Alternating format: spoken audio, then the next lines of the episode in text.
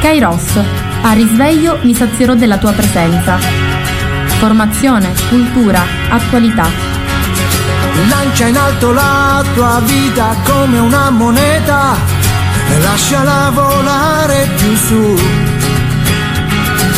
La paura di cadere non potrà mai farti male se tu chiedi aiuto lassù. Cadi, poi piangi, ma credimi, lui è già lì con te. E anche se poi non lo vedi, sì, lui è già lì perché non c'è fallimento. Se porti Dio dentro di te, mi sono anch'io quando ero senza Dio e così, eccomi qua. Buongiorno a tutti da Antonella dai microfoni di Radio Gemini. Oggi venerdì 14 ottobre. Siamo in piena autunno, abbiamo avuto come dicevo prima, come ho già detto più volte, giorni di sole, giorni di pioggia, giorni di nebbia, però l'autunno è questo e quindi dobbiamo ringraziare il Signore e dobbiamo goderci questo tempo così come il Signore ce lo dà. Un saluto affettuoso a tutti coloro che mi ascoltano, alle mie amiche, a coloro che stanno sfaccendando, alle casalinghe specialmente, a coloro che si trovano sul posto di lavoro e possono accendere la radio, a chi viaggia e un saluto affettuoso soprattutto a tutte quelle persone che non possono uscire di casa e alle quali speriamo, almeno la buona volontà è questa, di fare un poco di compagnia. Inizio questa mia conversazione mattutina ringraziando e salutando anche il nostro caro arciprete Don Gianluca Arcuri e il mio direttore Francesco Lopresti che mi permette di andare in onda.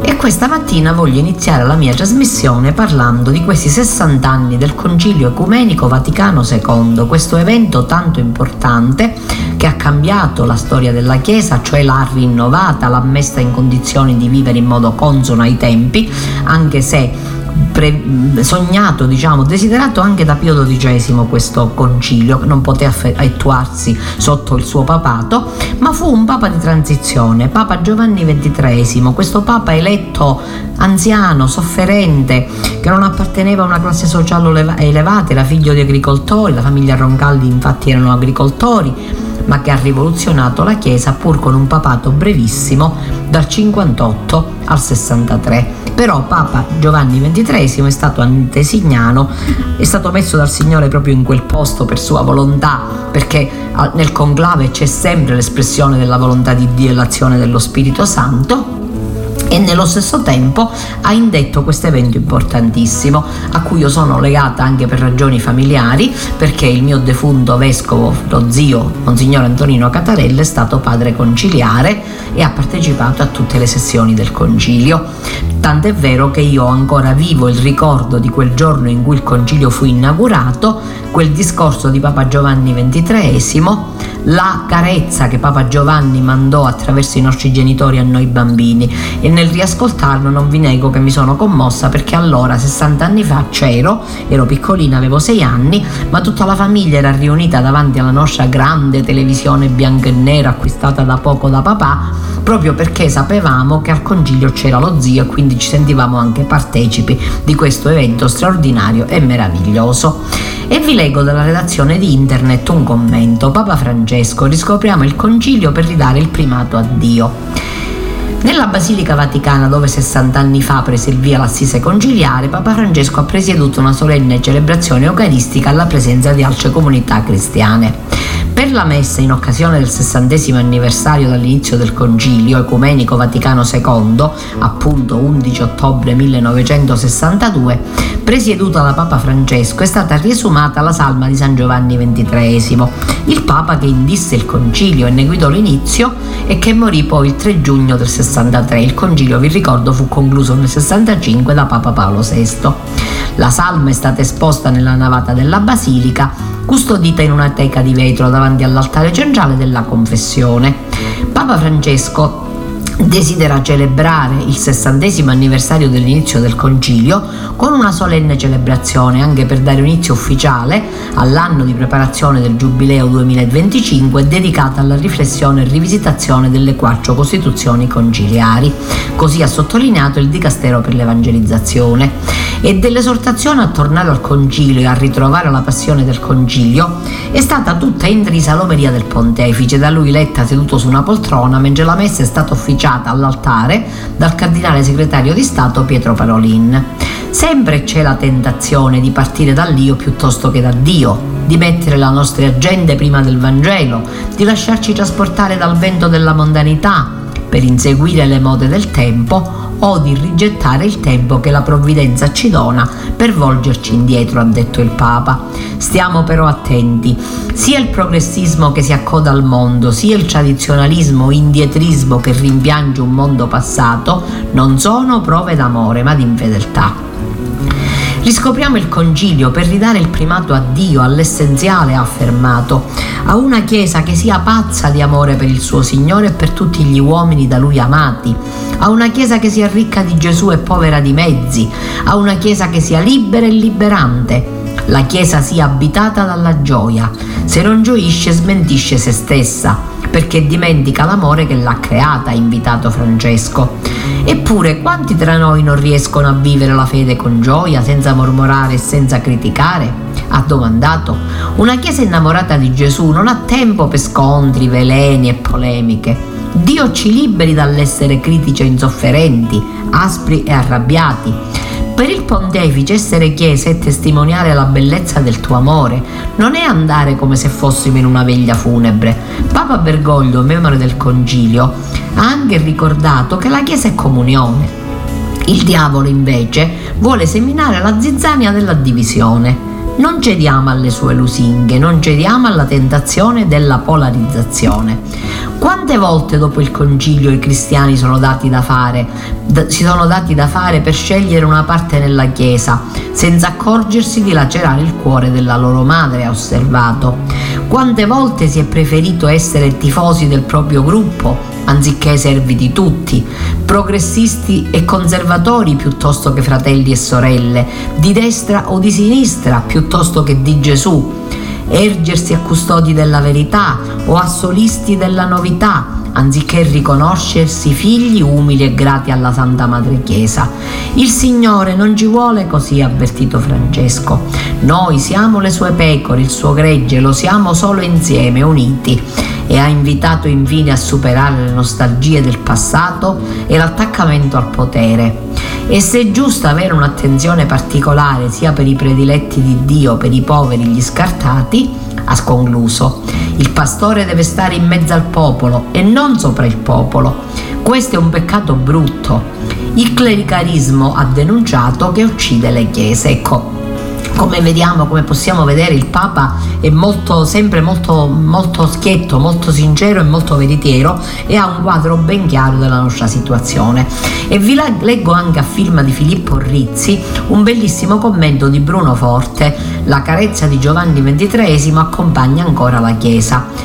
Si dice sicuro dell'attualità come della carica profetica e programmatica che ha ancora dentro di sé il Vaticano II ed è convinto soprattutto che la carezza del Papa Giovanni XXIII, del famoso discorso della Luna, pronunciato a braccio da Papa Roncalli dalla finestra del Palazzo Apostolico, cioè l'11 ottobre di 60 anni fa, quella di cui vi parlavo io poco fa, guida ancora la Chiesa. È il bilancio che si sente di tracciare l'arcivescovo di Chieti Vasto, teologo, autore di molte opere, Bruno Forte, classe 1949, su questo importante anniversario per la Chiesa universale a 60 anni dall'apertura del concilio a Roma. Ero un ragazzo di 13 anni, ricorda l'arcivescovo di origini napoletane, quando la sera dell'11 ottobre 1962, come tanti, vidi per televisione il Papa Buono affacciarsi alla finestra del Palazzo Apostolico. Giovanni XXIII disse poche parole. Mi colpì il fatto che inviasse una carezza a tutti i bambini della terra.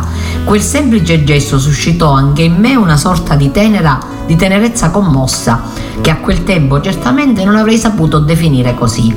Il Papa volle coinvolgere persino la Luna, che lui stesso non esitò a chiamare in gioco come testimone dell'ora straordinaria che la Chiesa stava vivendo. Grazie al Concilio Vaticano II inaugurato quel giorno, la storia della Chiesa e quella dell'umanità intera si sarebbero avvicinate e intrecciate in modo nuovo e profondo. Allora percepii solo la vicinanza del Papa al mio cuore di ragazzo, ma col tempo avrei capito come quelle parole inauguravano una primavera della Chiesa, attenta in modo nuovo e con grande fiducia alle sfide del tempo e alle speranze degli uomini. Questa attenzione ricca di frutti e di sfide mi sembrò il primo grande messaggio lanciato dal Concilio ai credenti e alle donne e agli uomini di buona volontà. Il teologo francese Yves-Marie Congar diceva che per recepire gli insegnamenti del Concilio erano necessari 50 anni. Ora che abbiamo raggiunto lo storico traguardo dei 60, a suo giudizio, in che cosa quell'evento è ancora incompiuto? Il Concilio ha proposto una Chiesa che sceglieva di camminare a fianco delle donne e degli uomini protagonisti ogni giorno del loro domani, fedele alle loro gioie e alle loro attese, compagna dei loro dolori e delle loro prove, testimone di una speranza più grande di ogni stanchezza e disillusione. Si trattava certo di una sfida che avrebbe tuttavia segnato in profondità il cammino dei credenti e non solo di essi, passando attraverso processi coraggiosi e non facili, dalla liturgia nella lingua di ogni giorno all'entusiasmo nuovo per la parola di Dio, allo stimolo al popolo dei credenti ad andare incontro al mondo e a vivere una nuova sensibilità Dopo 60 anni, tanto di queste rivoluzioni è passato nella vita del popolo di Dio, anche se molto resta ancora da fare, come dimostrano le assemblee del Sinodo dei Vescovi, convocate periodicamente proprio per aggiornare la profezia conciliare ai tempi che cambiano. Dal 2004 lei è alla guida della Chiesa particolare di Chieti Pasto. Un suo predecessore come arcivescovo di Chieti è stato il futuro cardinale storico segretario di Giovanni XXI, Loris Capovilla. A suo giudizio, tornando all'11 ottobre 62 al discorso profetico del Papa, Gaudet Mater Ecclesia, quanto di quell'impronta giovannea può ancora essere attuale nella vita dei credenti di oggi? Il cardinale Capovilla, con cui ho avuto un rapporto meraviglioso di intenso e continuo dialogo, insisteva su un punto, il, il, concilio è stato un inizio e non una fine. Lo diceva in latino, tantum aurora est, è solo l'aurora. Come in ogni aurora, luce e ombre si sono mescolate al tempo del rinnovamento, legato alla primavera conciliare, mescolate eh, legato alla primavera conciliare ha fatto seguito non di rado una condizione di spiazzamento, frutto delle nuova consapevolezza del pluralismo delle culture, delle urgenze storico-politiche, dei bisogni di quell'epoca. Quindi eh, ci sono stati accanto nuovi protagonisti, in modo, eh, c'è stato un rapporto specialmente emergente nella rilevanza della prassi del pensiero della fede. Quello che il discorso della Luna aveva aperto nella storia è stato insomma un processo irreversibile, dalle dimensioni vastissime e profonde tali da spaventare i paurosi di fronte alla verità. Il processo continua e Papa Francesco spinge la Chiesa a viverlo con fiducia senza alibi e senza paura. Che ricordi conserva di quell'evento? Il Vaticano II ha saputo offrire profonde ragioni di speranza e di fiducia, ricordando come la tensione al futuro ultimo sia dimensione costitutiva e qualificante di tutta l'esistenza del popolo di Dio, pellegrino nel tempo. Il Concilio ha fatto riscoprire quanto l'avvenire della promessa del Signore tocchi la Chiesa in tutte le sue fibre. Anche per questo la recezione del Concilio, ben lungi dall'essere compiuta, ha investito non solo il compito di permanente aggiornamento e di continua riforma, ma anche lo slancio missionario. La barca di Pietro non potrà non andare avanti con decisione verso gli orizzonti aperti dal Vaticano II. Desideriamo insistere, aveva detto Giovanni Paolo II all'inizio del suo pontificato, sulla permanente importanza del concilio e ciò è per noi un formale impegno. Lo ha riaffermato Benedetto XVI riconoscendo nel concilio la bussola del cammino da seguire femminile. Ce lo ricorda Papa Francesco col soffio di Vangelo che sta portando in tutto ciò che fa e dice. Alla scuola del Vaticano II il cardinale Martini diceva del vescovo parlando di sé che è un servitore della parola di Dio. Durante la consacrazione gli viene messo sul capo il libro dei Vangeli. Questo è un segno molto bello, significa che egli deve avere il Vangelo dentro se stesso e quindi essere un Vangelo vivente. La sua parola deve fare risuonare il Vangelo e ogni gesto deve essere una realizzazione del Vangelo. La carezza di Giovanni XXIII continua insomma a guidare la Chiesa del Concilio verso le sorprese inesauribili di Dio, aperta ai tempi nuovi, amica degli uomini e fiduciosa nella fedeltà del suo Signore.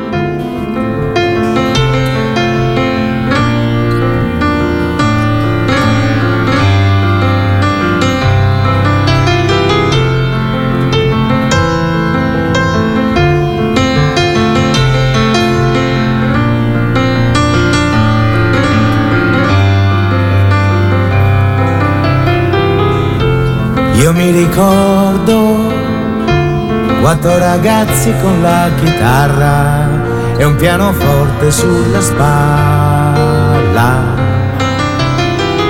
Come i pini di Roma, la vita non li spezza. Questa notte ancora nostra. Ma come fanno le segretarie con gli occhiali a farsi sposare dagli avvocati?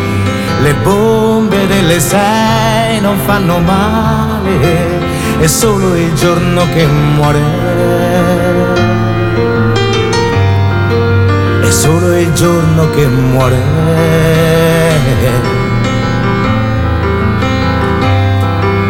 Gli esami sono vicini e tu sei troppo lontana dalla mia stanza. Padre sembra Dante e tuo fratello Ariosto.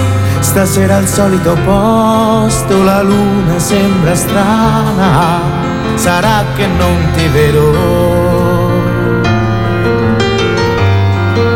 Da una settimana.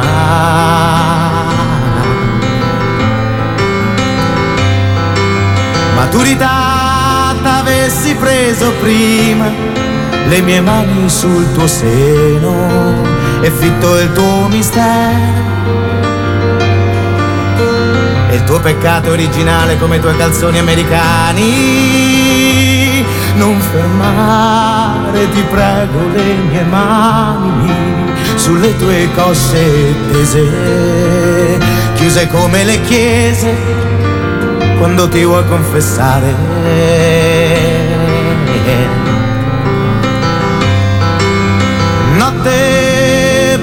Degli esami, notte di polizia, certo qualcuno te lo sei portato via. Notte di mamma e di papà col biberone in mano, notte di nonna alla finestra, ma questa notte è ancora nostra. Notte di giovani attori, di pizze fredde e di calzoni notte di sogni, di coppe e di campioni, notte di lacrime e preghiere, la matematica non sarà mai il mio mestiere. E gli aerei volano in alto tra New York e Mosca, ma questa notte è ancora nostra Claudia non tremare, non ti posso far male se l'amore è amore.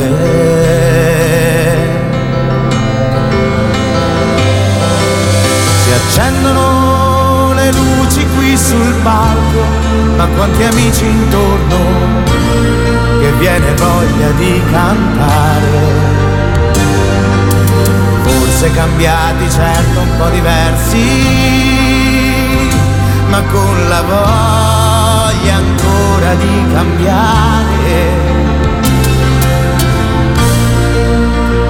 Se l'amore è amore, se l'amore è amore,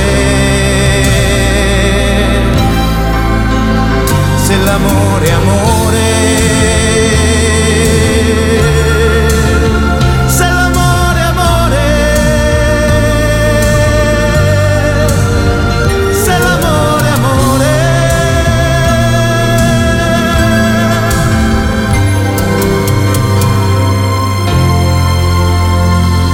Piace parlare anche della bellissima udienza del Santo Padre di mercoledì 12 ottobre. Io quando posso mi sintonizzo con Radio Vaticana, eh, con Vatican New col sito e mi ascolto in diretta questa udienza che è molto bella, molto importante. Una persona che mai desidera, una persona ferma, forse ammalata, quasi morta Così si è espresso a braccio il Papa che ha dedicato l'udienza pronunciata in piazza San Pietro a uno degli elementi indispensabili del discernimento. Il Papa sta parlando in questo momento del discernimento. Il desiderio che alla radice è una nostalgia di pienezza che non trova mai pieno esaurimento ed è il segno della presenza di Dio in noi. Il Papa ha detto che ci sono tre elementi fino ad ora ha esaminato per il discernimento, la fede, che è molto importante, e poi abbiamo la conoscenza di sé di cui ha parlato la settimana scorsa e il desiderio che ha affrontato in questa udienza. Il desiderio non è la voglia del momento, ha puntualizzato Francesco, ricordando che la parola italiana viene da un termine latino molto bello, desidus, letteralmente la mancanza della stella, del punto di riferimento che orienta il cammino della vita. Essa evoca una sofferenza, una carenza e nello stesso tempo una tensione per raggiungere il bene che ci manca. Il desiderio allora è la bussola per capire dove mi trovo e dove sto andando, anzi è la bussola per capire se sto fermo o se sto andando, ha spiegato a braccio il Papa. Un desiderio sincero sa toccare in profondità le corde del nostro essere, per questo non si spegne di fronte alle difficoltà o ai contrattempi. È come quando abbiamo sete. Se non troviamo da bere non per questo rinunciamo, anzi la ricerca occupa sempre più i nostri pensieri e le nostre azioni, fino a che diventiamo disposti a qualsiasi sacrificio per poterla placare quasi ossessionato. Ostacoli e insuccessi non soffocano il desiderio, al contrario lo rendono ancora più vivo in noi, ha osservato Francesco. A differenza della voglia o dell'emozione del momento, il desiderio dura nel tempo, un tempo anche lungo, e tende a concretizzarsi. Il desiderio ti fa forte, ti fa coraggioso, ti fa andare avanti sempre, perché tu vuoi arrivare a quello. Io desidero quello, ha spiegato il Papa ancora a braccio. Se per esempio un giovane desidera diventare medico, dovrà intraprendere un percorso di studi e di lavoro che occuperà alcuni anni della sua vita di conseguenza dovrà mettere dei limiti, dire dei no, anzitutto ad altri percorsi di studio, ma anche a possibili svaghi e distrazioni, specialmente nei momenti di studio più intenso. Però il desiderio di dare una direzione alla sua vita e di raggiungere quella meta gli consente di superare queste difficoltà. Le lamentele sono un veleno, un veleno nell'animo, un veleno alla vita, perché non ti fanno crescere il desiderio di andare avanti. È il monito a braccio del Papa che nella catechesi ha ribadito state attenti alle lamentele quando i coniugi si lamentano l'uno dell'altro, i figli con i papà e poi i vescovi di tante altre cose. Se voi vi ritrovate nelle lamentele state attenti, è quasi un peccato perché non fa crescere il desiderio.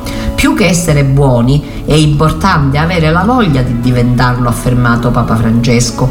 Tutti vogliamo essere buoni, ma abbiamo la voglia di essere buoni? Colpisce il fatto che Gesù, prima di compiere un miracolo, spesso interroga la persona sul tuo desiderio, ha fatto notare il Papa. Vuoi essere guarito? E a volte questa domanda sembra fuori luogo. Ad esempio, quando incontra il paralitico alla piscina di Bezzatà, il quale sta lì da tanti anni e non riusciva mai a cogliere il momento giusto per entrare nell'acqua, Gesù gli chiede vuoi guarire? Come mai? In realtà la risposta del paralitico rivela una serie di resistenze strane alla guarigione, che non riguardano soltanto lui. La domanda di Gesù era un invito a fare chiarezza nel suo cuore, per accogliere un possibile salto di qualità, non pensare più a se stessi e alla propria vita da paralitico trasportato da altri. Ma l'uomo sul lettuccio non sembra esserne così convinto. Dialogando con il Signore impariamo a capire che cosa veramente vogliamo dalla nostra vita, ha garantito Francesco, che poi ha proseguito a braccio. Questo paralitico è un esempio tipico delle persone che dicono sì sì, voglio, voglio, ma poi non fanno nulla. Il voler fare diventa un'illusione, non si fa il passo per farlo. Quella gente che vogliono o non vogliono, è brutto tutto questo. Spesso è proprio il desiderio a fare la differenza tra un progetto riuscito, coerente e duraturo e le mille velleità e i tanti buoni propositi di cui, come si dice, è lascicato l'inverno. Io vorrei, io vorrei, ma non fai nulla. Lo ha spiegato il Papa in piazza San Pietro, concentrando la sua riflessione sul desiderio. L'epoca in cui viviamo sembra favorire la massima libertà di scelta, ma nello stesso tempo atrofizza il desiderio per lo più ridotto alla voglia del momento, ha denunciato Francesco, che ha ammonito a braccio. Dobbiamo stare attenti a non atrofizzare il desiderio. Siamo bombardati da mille proposte, progetti, possibilità, che rischiano di distrarci e non permetterci di valutare con calma quello che veramente vogliamo, l'analisi del Papa. Tante volte ha detto ancora a braccio, troviamo gente, pensiamo ai giovani con il telefonino in mano, ma tu ti fermi per pensare? Non sei estroverso verso l'altro, vivi saziato dal momento e non cresce il desiderio. Molte persone soffrono perché non sanno che cosa vogliono dalla propria vita Tanti probabilmente non hanno mai preso contatto con il loro desiderio profondo, mai hanno saputo cosa vogliono. Da qui il rischio di trascorrere l'esistenza tra tentativi ed espedienti di vario tipo, senza mai arrivare da nessuna parte, sciupando opportunità preziose. E così alcuni cambiamenti, pur voluti in teoria, quando si presenta l'occasione non vengono mai attuati manda il desiderio forte di portare avanti la cosa. Se il Signore si rivolgesse a noi oggi la domanda che ha fatto al cieco di Gerico, che cosa vuoi che io faccia per te? Cosa gli risponderemmo? Ha chiesto il Papa ai fedeli. Forse potremmo finalmente chiedergli di aiutarci a conoscere il desiderio profondo di Lui che Dio stesso ha messo nel nostro cuore. Signore, che io conosca i miei desideri, che io sia un uomo o una donna di grandi desideri e forse il Signore ci darà la forza di concretizzarlo. È una grazia immensa, alla base di tutte le altre, consentire al Signore, come nel Vangelo, di fare miracoli per noi, di darci il desiderio e di farlo crescere, perché anche Lui ha un grande desiderio nei nostri confronti renderci partecipi della sua pienezza di vita. Il Papa ha lanciato al termine dell'udienza generale un nuovo appello per la fine del conflitto nell'Europa dell'Est, accompagnato da una speranza. Possa il Signore trasformare i cuori di quanti hanno in mano le sorti della guerra, perché cesti l'uragano della violenza. In questi giorni il mio cuore, ha affermato Francesco, è sempre rivolto al popolo ucraino, specialmente agli abitanti delle località sulle, sulle quali si sono accaniti i bombardamenti porto dentro di me il loro dolore e per intercessione della Santa Madre di Dio lo presento nella preghiera al Signore. Egli sempre ascolta il grido dei poveri che lo invocano. Possa il suo spirito trasformare i cuori di quanti hanno in mano le sorti della guerra perché cessi l'uragano della violenza e si possa ricostruire una convivenza pacifica nella giustizia.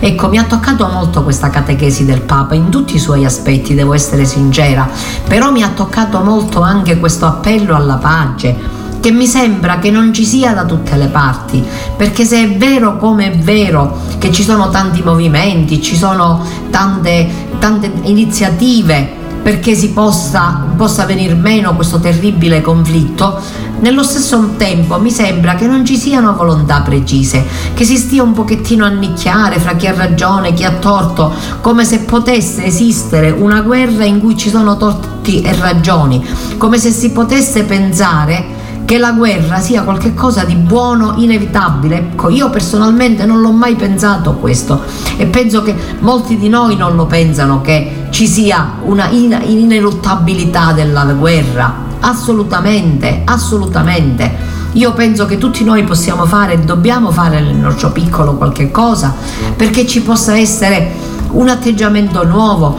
perché possiamo trovare cose nuove, trovare speranze nuove, possiamo avere anche desideri nuovi, perché ci possa essere anche un'ideologia di pace che cominci a nascere. Io penso che abbiamo molto bisogno di cercare la pace, la pace nella nostra vita, in noi stessi, la pace con noi stessi, perdonarci tutte le cose che sono dentro di noi, che non abbiamo potuto fare, pensando che queste cose non rientravano nel disegno di Dio. C'è un brano nel Vangelo di Matteo bellissimo, è il sogno di San Giuseppe quando, avendo scoperto che Maria si trova incinta prima di abitare con lui, la vuole ripudiare ma senza fare fare piazzate per dirla alla moderna. Nel sogno gli appare un angelo e gli dice Giuseppe stai attento, stai attento perché ci sono per tutto ciò che sta accadendo a Maria è volontà di Dio. Allora, quante volte nella nostra vita la volontà di Dio noi non la capiamo, pensiamo che sono giuste le nostre cose, ciò che noi vorremmo fare. Ecco, facciamo un'analisi sa- saggia dei nostri desideri, vediamo che se le cose che desideriamo sono veramente cose buone, cose giuste e vengono da Dio o se sono insidie del demonio.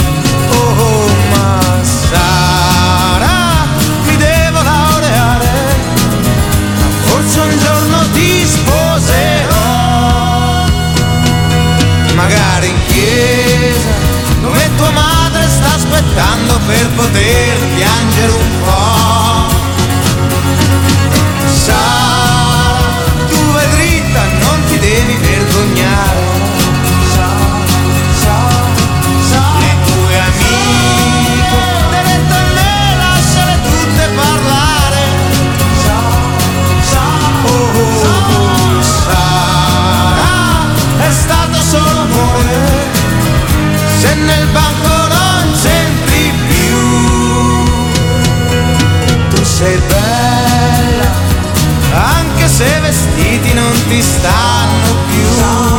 Sara, Sara, Sara, mentre dormivi l'ho sentito respirare. Sara.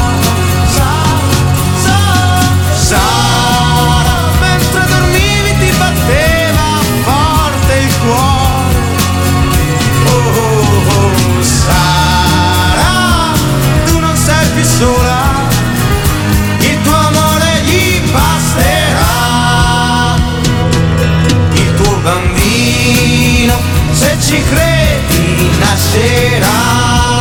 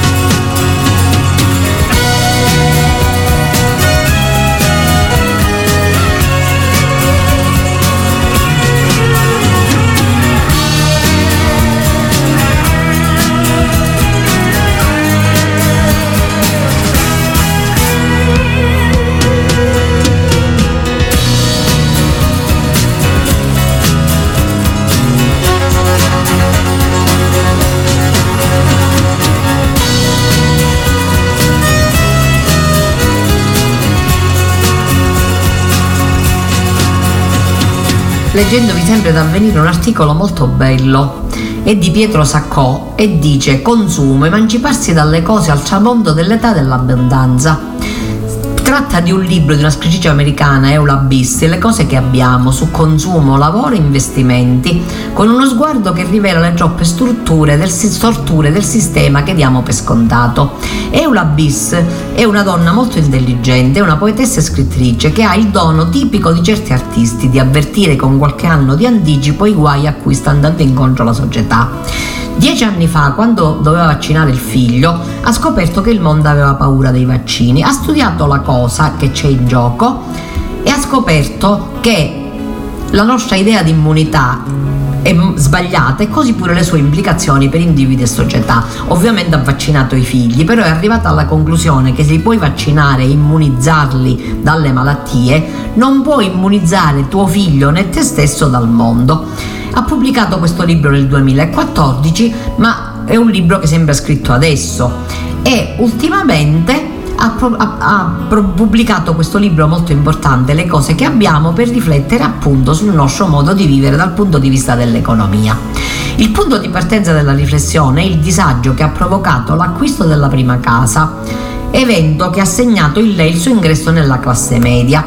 La scrittrice ha 45 anni, un marito e un figlio e ha anticipato i tempi ragionando sul suo e sul nostro rapporto con l'avere, proprio alla vigilia di quella che lei stessa definisce la fine dell'abbondanza e quindi l'inizio dell'era della scarsità di tutto che noi stiamo vivendo in questo tempo, dai chip alle auto fino al gas e alla più in generale all'energia.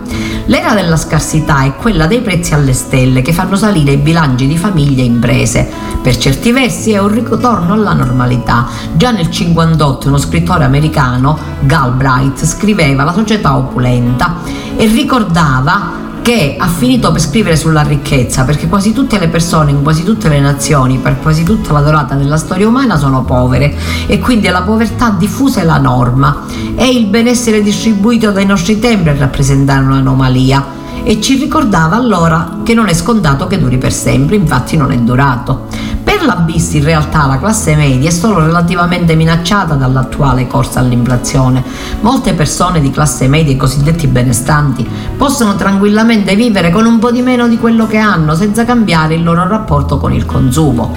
Parte di ciò che sostengo nel libro è che in molti di noi che consideri- ci consideriamo classe media siamo ricchi in realtà, anche se tendiamo a considerarci persone normali. Chi è davvero in difficoltà sono i tanti lavoratori precari e sottopagati riscoperti nei mesi del Covid. Prima della pandemia non sentivo parlare spesso di lavoro in termini di essenziale o non essenziale.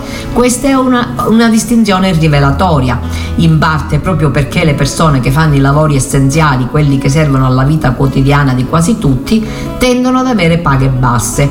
La diseguaglianza nella sicurezza, non solo nel reddito, è una delle questioni al centro del libro.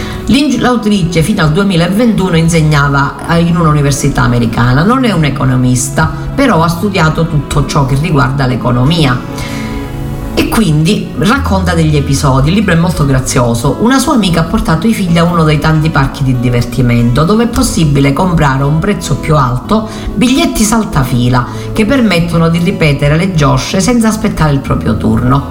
Comprare un biglietto saltafila, osserva, significa pagare per sminuire l'esperienza degli altri. Se alcune persone non fanno niente per la fila, allora altre devono stare in fila più a lungo. E questo, come può capire anche un bambino, è ingiusto. È ingiusto per due ragioni, aggiungo io. Intanto perché crea privilegi e poi perché dà ai bambini un'idea errata che con i soldi si possono saltare le file e quindi vivere una vita falsa. Un'altra amica ai tempi dell'università le ha regalato le sue posate d'argento perché erano vecchie e rovinate, ma quando lei poi le ha pulite e le ha rimesse, le ha fatte vedere proprio all'amica, l'amica le rivoleva, lei non gliele ha ridate perché mi sembrava che fossero più importanti per me che le avevo accolte brutte e non per lei. Ha scoperto poi che l'amica era ricca e indebitata. Se avessi avuto occhio per le classi sociali avrei capito di essere circondata da persone che vivevano in modo falso e passavano per membri del ceto medio. Il credito crea l'illusione dell'uguaglianza perché tutti possono comprare le stesse cose a credito, ma non tutti possono ripagare il debito. Davanti al consulente finanziario dell'università che le propone di investire su contratti futuri in vista della pensione, lei chiede se non sto comprando sul serio i futuri di altre persone. Quando finisce per accettare la proposta di fare investimenti aggressivi, dopo è tentato di richiamarlo perché scrive Ora i miei soldi sono lì, aggressivi. Continuo a pensarci e non so che fine stanno facendo.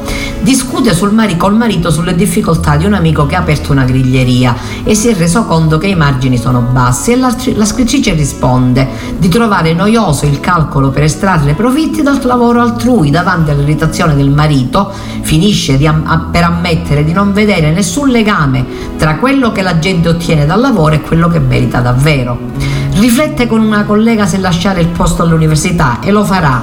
Avrai comunque un sacco di lavoro da fare, il lavoro della scrittura, il lavoro della ricerca, il lavoro legato al giardino, al lavoro di occuparmi di un bambino. Il lavoro in realtà interferisce con il mio lavoro e voglio lavorare di meno per avere più tempo per lavorare. La bis ha lasciato l'università ed è stata una delle risposte alle domande su tempo e lavoro sollevate dal libro. I drammatici cambiamenti che la pandemia ha prodotto nella mia vita quotidiana hanno contribuito a quella decisione. Quei cambiamenti mi hanno ricordato che un cambiamento drammatico era possibile e superabile.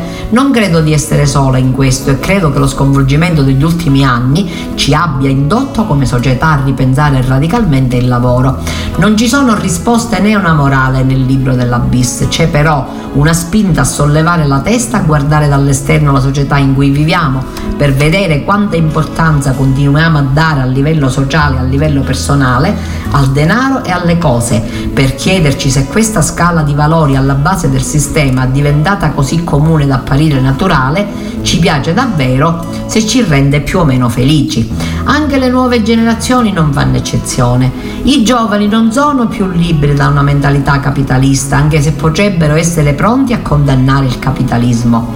Ma le stesse persone che lo condannano spesso sono anche desiderose di partecipare, ricorda.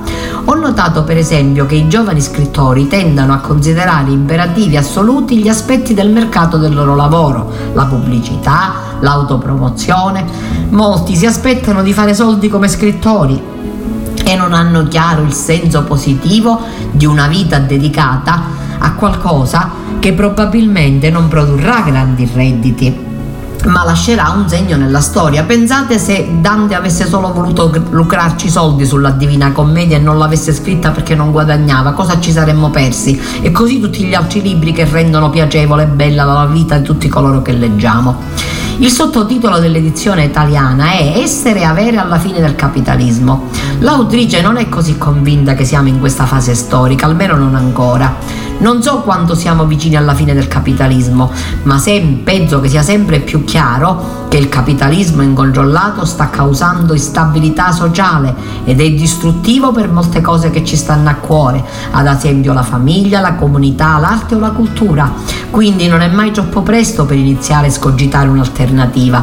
Il capitalismo certamente non durerà per sempre, nessun sistema economico si è dimostrato eterno e se non immaginiamo qualcosa di meglio del capitalismo è probabile che otterremo qualcosa di peggio.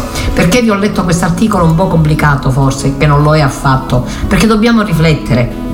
L'altro giorno trovandomi con le due mie nipotine, una di 7 anni e una di 8, ho chiesto qualcosa desiderate, qual è il desiderio segreto del vostro cuore? Bene, una mi ha detto avere altri fratelli e l'altra mi ha detto poter stare con papà e mamma. Sono rimasta veramente colpita da questa cosa, mi sono sentita felice perché nonostante tutto nelle nostre famiglie si riesce ancora a far trapelare i valori umani, i valori del tempo, i valori dell'affetto, i valori dello, dell'importanza dello stare insieme e del vivere bene insieme. E continuo leggendovi il bellissimo commento al Vangelo di Hermes Ronchi per il Vangelo di domenica prossima, ventinovesima domenica del tempo ordinario. In quel tempo Gesù diceva ai suoi discepoli una parabola. In una città viveva un giudice che non temeva Dio né aveva riguardo per alcuno. In quella città c'era anche una vedova che andava da lui e gli diceva fammi giustizia contro il mio avversario. Per un po' di tempo egli non volle, ma poi disse tra sé anche se non temo Dio non ho riguardo per alcuno, dato che questa vedova mi dà tanto fastidio, le farò giustizia perché non venga continuamente a importunarvi a importunarmi, disse una parabola sulla necessità di pregare sempre, senza stancarsi mai. Molte volte ci siamo stancati. Le preghiere si alzavano in volo dal cuore come colombe dall'arca del diluvio e nessuna tornava indietro a portare una risposta. E mi sono chiesto molte volte, ma Dio esaudisce le nostre preghiere, sì o no? Bonefer risponde, Dio esaudisce sempre, non le nostre richieste, bensì le sue promesse. Pregate sempre. Pregare non equivale a dire preghiere. Mi sono sempre sentito inadeguato di fronte alle preghiere prolungate e anche un pochino colpevole per la stanchezza e le distrazioni che aumentano in proporzione alla durata finché ho letto nei pasi del deserto che Vario il Pontico diceva non compiacerti nel numero dei salmi che hai recitato, esso getta un velo sul tuo cuore, vale di più una sola parola nell'intimità che mille stando lontano, perché pregare è come volere bene, c'è sempre tempo per volere bene, se ami qualcuno lo ami sempre, qualsiasi cosa tu stia facendo, il desiderio prega sempre, anche se la lingua tace. Se tu desideri sempre, tu preghi sempre. Quando uno ha Dio dentro, non occorre che stia sempre a pensarci. La donna è incinta, anche se il pensiero non va in continuazione al bimbo che vive in lei, lo ama sempre e diventa sempre più madre a ogni battito del cuore. Davanti a Dio non conta la quantità ma la verità. Mille anni sono come un giorno, gli spiccioli della vedova più delle offerte dei ricchi, perché dentro c'è il tutto il suo dolore e la sua speranza. Gesù ha una predilezione particolare per le donne sole, rappresentano la categoria biblica dei senza difesa, vedove, orfani, forestieri indifesi da Dio. E oggi ci porta a scuola di preghiera da una vedova, una bella figura di donna, fragile e indomita, che ha subito ingiustizia ma non cede al sorpruso. E traduce bene la parola di Gesù, senza stancarsi mai. Verbo di lotta, di guerra, senza arrendersi. Certo che ci si stanca, che pregare stanca, che Dio stanca, il suo silenzio stanca, ma tu non cedere, non lasciarti cadere le braccia. Nonostante il ritardo, il nostro compito non è interrogarci sul ritardo del sole, ma forzare l'aurora come lei, la piccola vedova. Una donna che non tace ci rileva che la preghiera è un no gridato al così vanno le cose. È come il primo vagito di una storia nuova che nasce. Perché pregare? È come chiedere. Perché respirare? Per vivere. Io prego perché vivo e vivo perché prego. Pregare e aprire un canale in cui scorre l'ossigeno dell'infinito, riattaccare continuamente la terra al cielo, la bocca alla fontana, come per due che si amano, il loro bacio.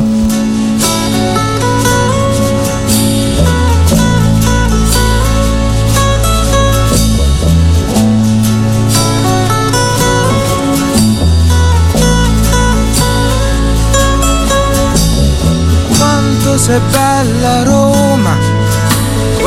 sera,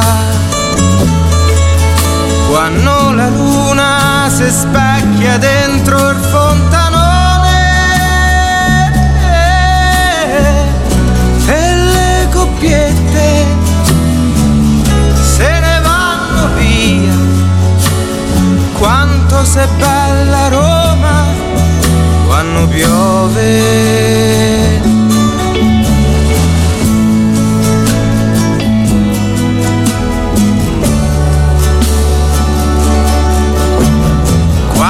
Sei grande Roma quando è tramonto, quando l'arancia rosseggia ancora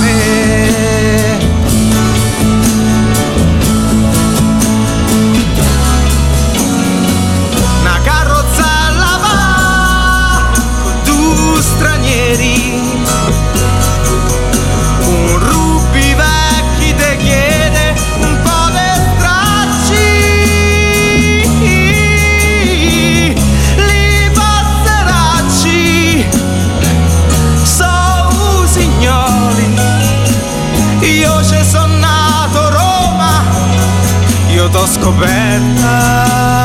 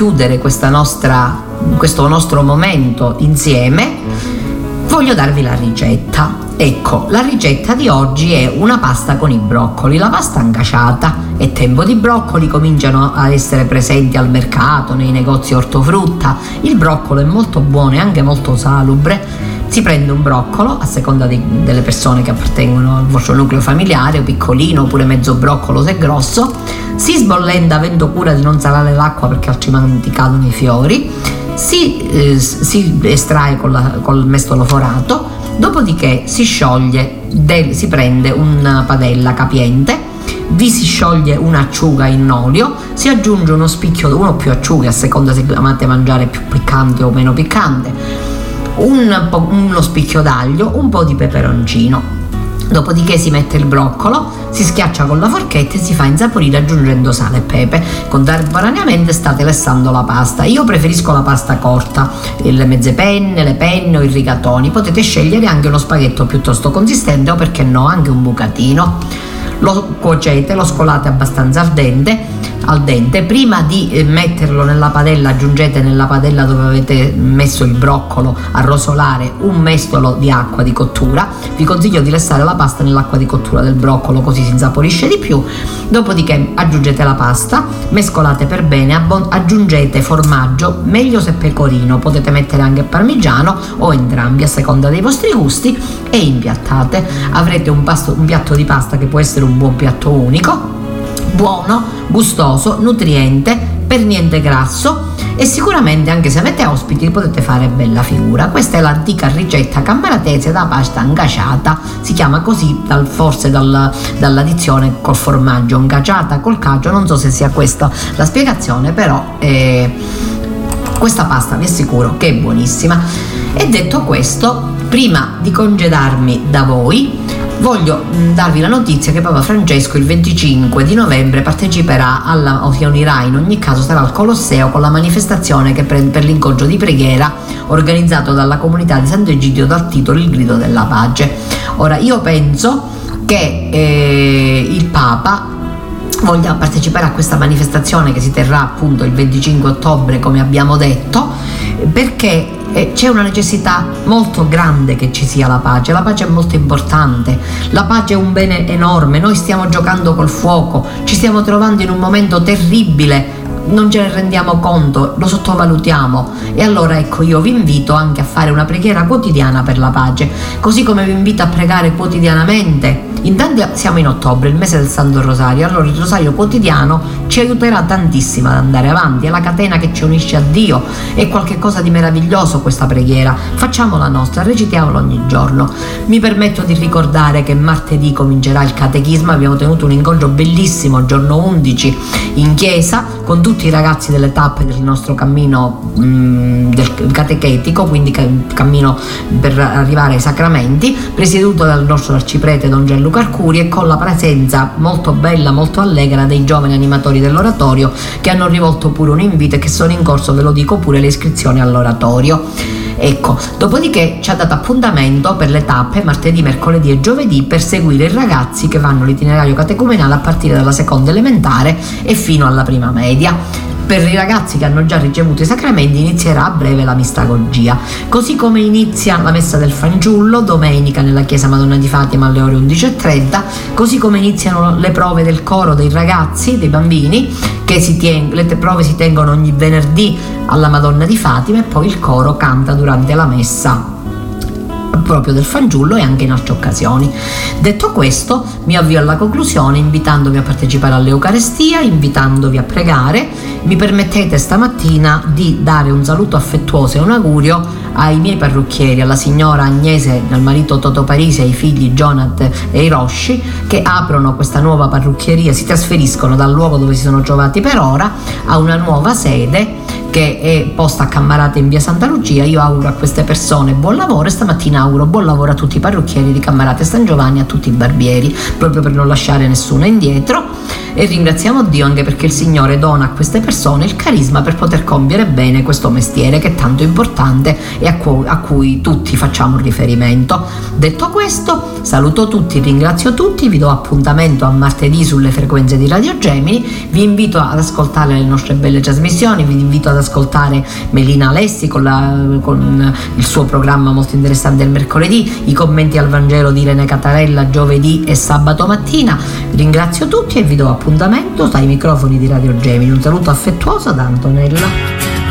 Kairos, a risveglio mi sazierò della tua presenza